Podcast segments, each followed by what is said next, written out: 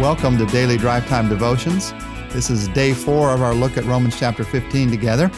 We're looking at verses 16 to 21 today. You might remember yesterday we began a look together at the heart of Paul and ministry, what we can learn, 11 things we can see about his heart through the words as you walk through these verses. Yesterday we talked about the word convinced, that Paul was convinced that God could do work in other people's lives. That was one of the hallmarks of his ministry. We looked at the word bold, his boldness in ministry because he cared for people. And we looked at the word grace, that everything was built on his gratefulness for God's grace. In verses 16 to 21, there are some other words. Listen as I read through these verses for words that indicate the heart of Paul. Paul says, I was called by grace in verse 16 to be a minister of Christ Jesus to the Gentiles, with the priestly duty of proclaiming the gospel of God so that the Gentiles might become an offering acceptable to God, sanctified by the Holy Spirit. Therefore, I glory in Christ Jesus in my service to God. I will not venture to speak of anything except what Christ has accomplished through me in leading the Gentiles to obey God by what I have said and done, by the power of signs and miracles through the power of the Holy Spirit. So from Jerusalem all the way down to Illyricum, I have fully proclaimed the gospel of Christ. It has always been my ambition to preach the gospel of Christ where Christ was not known, so that I would not be building on someone else's foundation. Rather, as it is written, those who were not told about him will see, and those who have not heard will understand. There's a fourth word that he uses as we walk through this passage, added to those other three, and that is the word minister. In verse 16, to be a minister of Christ Jesus to the Gentiles. Paul, again and again in the scriptures, pictures himself as a servant of Jesus Christ. Whether he calls himself a bondservant or a minister or, or a servant, it's all the same thing. He's a minister of Christ Jesus. And the important thing to me there is he's a minister of Christ. He's serving Jesus. By his service for Jesus, he's choosing to serve others. And that's important. If ministry is just about serving other people, then pretty soon you're going to run out of motivation for ministry. Because I don't know if you've noticed, sometimes other people let you down. Sometimes other people don't meet your expectations. Sometimes they don't appreciate you as much as you wish they would appreciate you. But Jesus, He'll never let you down. Jesus, His love is there every single day. And Jesus one day is going to say, for every good act, every good word, every good deed, well done, good and faithful servant. So we're a servant of Jesus Christ, first and foremost. That's the heart of Paul. That's why he was able to be so incredibly used of God, because he saw himself as a servant.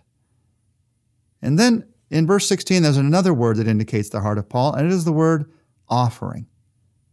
Now, earlier in Romans chapter 12, we talked about the fact that we are to be living offerings. We're to offer ourselves up as an offering acceptable to God. And you might think that that's what he's talking about here, that Paul offered himself as a servant of God. But that's not what this verse is saying. He says, so that the Gentiles might become an offering acceptable to God. Paul saw not only himself as an offering acceptable to God, but he also saw whatever he did in ministry as an offering that he was giving up to God.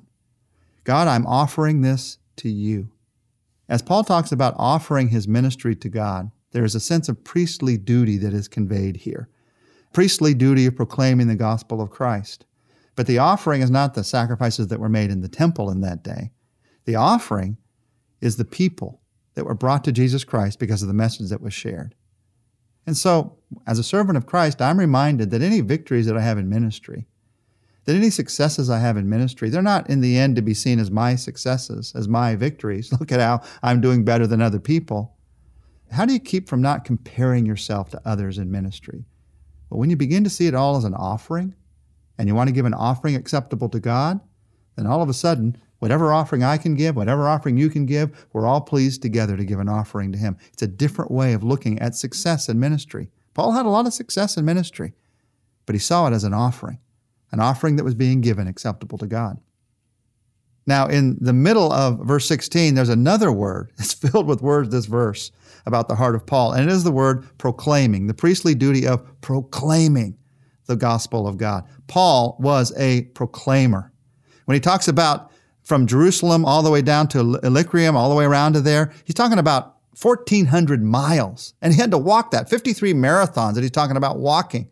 And Paul did this again and again and again in his ministry. He walked from place to place proclaiming the gospel of God. He's willing to do the hard work because he had this heart to let other people know. Proclaiming is all about letting people know, it's all about telling.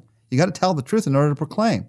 And to Paul, what he was proclaiming was good news. And so he shouted it wide. He shouted it loud. He went as far as he could because he wanted people to know who you're proclaiming to.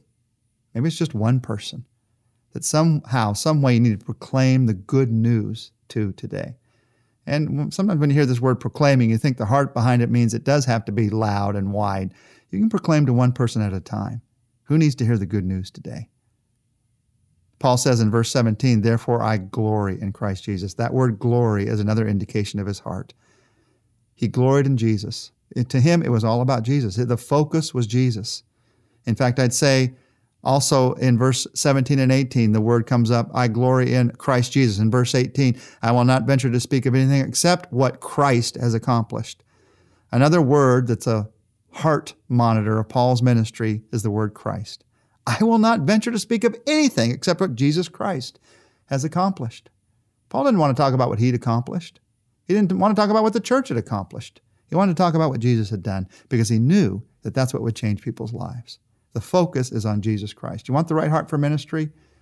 You can get that. I can get that any day by just focusing again on Jesus Christ. That's the secret. Paul, as he talks about the heart of ministry and his actions in ministry, talks about what he'd done with this desire to tell other people about Jesus Christ. He says that I fully proclaim the gospel of God and that he, through fully proclaiming that, led others to understand God's work in their lives, leading the Gentiles to obey. And it's very interesting in verse 18, he says, To obey by what I have said and what I have done. That's how you lead, right there, by what I have said and what I have done. You want to know what leadership is? That's a pretty good definition of leadership. You go in the direction that you want other people to go. You speak in the direction that you want other people to go and speak, and that provides leadership. Minister, offering, proclaiming, glory, Christ, leading. Number 10 in this list of 11 things that are the heart of Paul's ministry is the word power. Paul talks about power in verse 19. By the power, he says, of signs and miracles. Through the power of the Spirit, I fully proclaim the gospel of God. Now, let's talk first of all about signs and miracles, by the power of signs and miracles. One of the questions I hear people often ask is why aren't there so many signs and miracles today as there were in the Bible. Why isn't that happening quite as often, at least apparently to me? Well, one of the reasons is obviously God can work a miracle anytime He wants. He can work a sign anytime He wants. So this isn't limiting God in what I'm saying here. It's just trying to understand what you read in the New Testament and Old Testament. And one of the things you see is that God usually used signs and miracles to put His stamp of approval on a chosen servant. Whether it was Moses in the Old Testament when he used the plagues to say, He is my servant, or it's Paul in the New Testament as one of the apostles, where he's saying, He is my servant. Remember, in the New Testament, God put his approval on the apostles in very evident ways. Many people saved, signs and wonders done through them, and then the apostles were used, many of them, to write the Bible. And that's an important moment.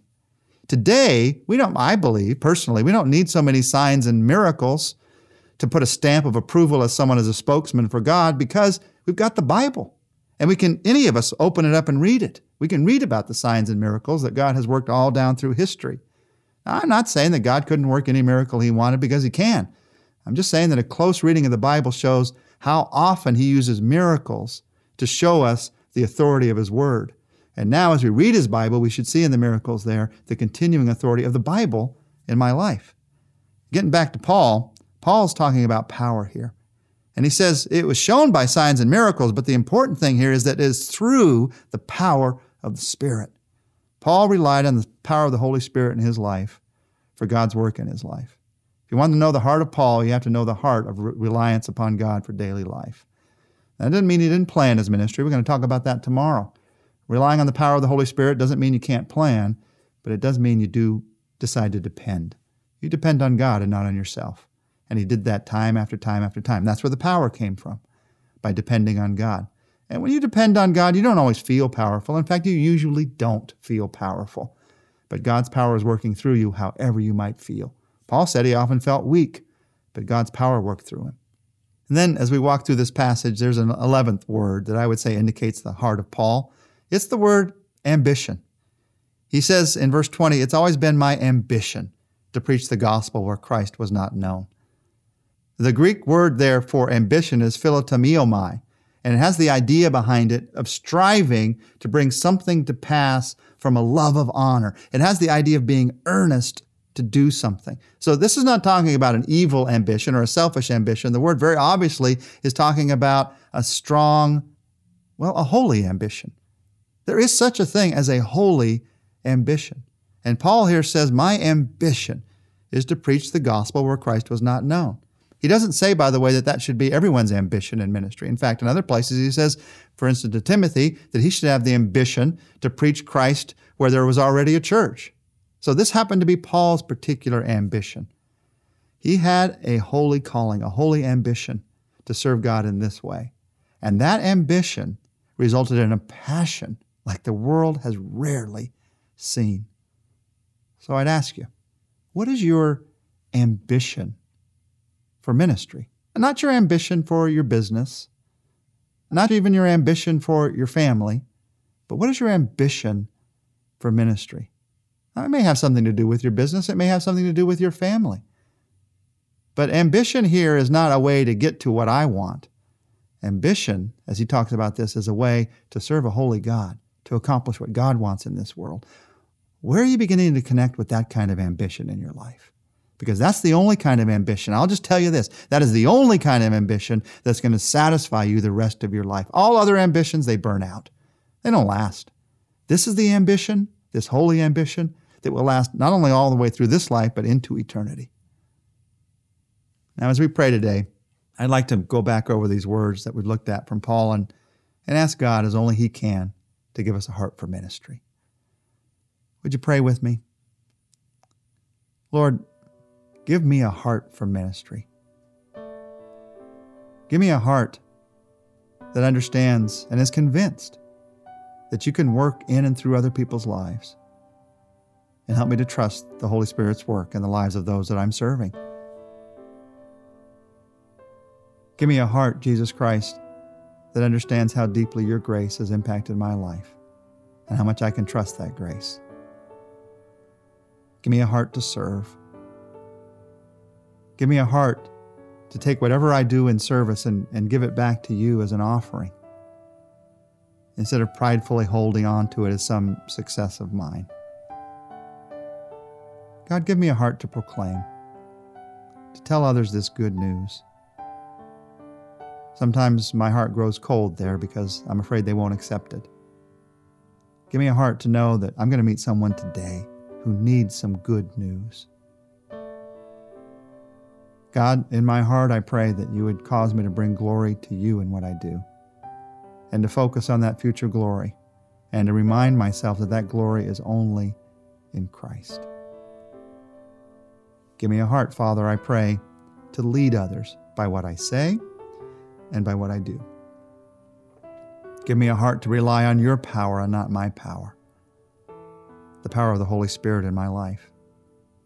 And give me a heart of holy ambition, the ambition that grows out that grows out of the knowledge, God, that you have a purpose for my life in this planet, that you want to use me to make a difference in ways that I won't know probably until I get to heaven. But help me to follow the ambition that you put into my heart to serve you. I pray this, Father, in your name. Amen.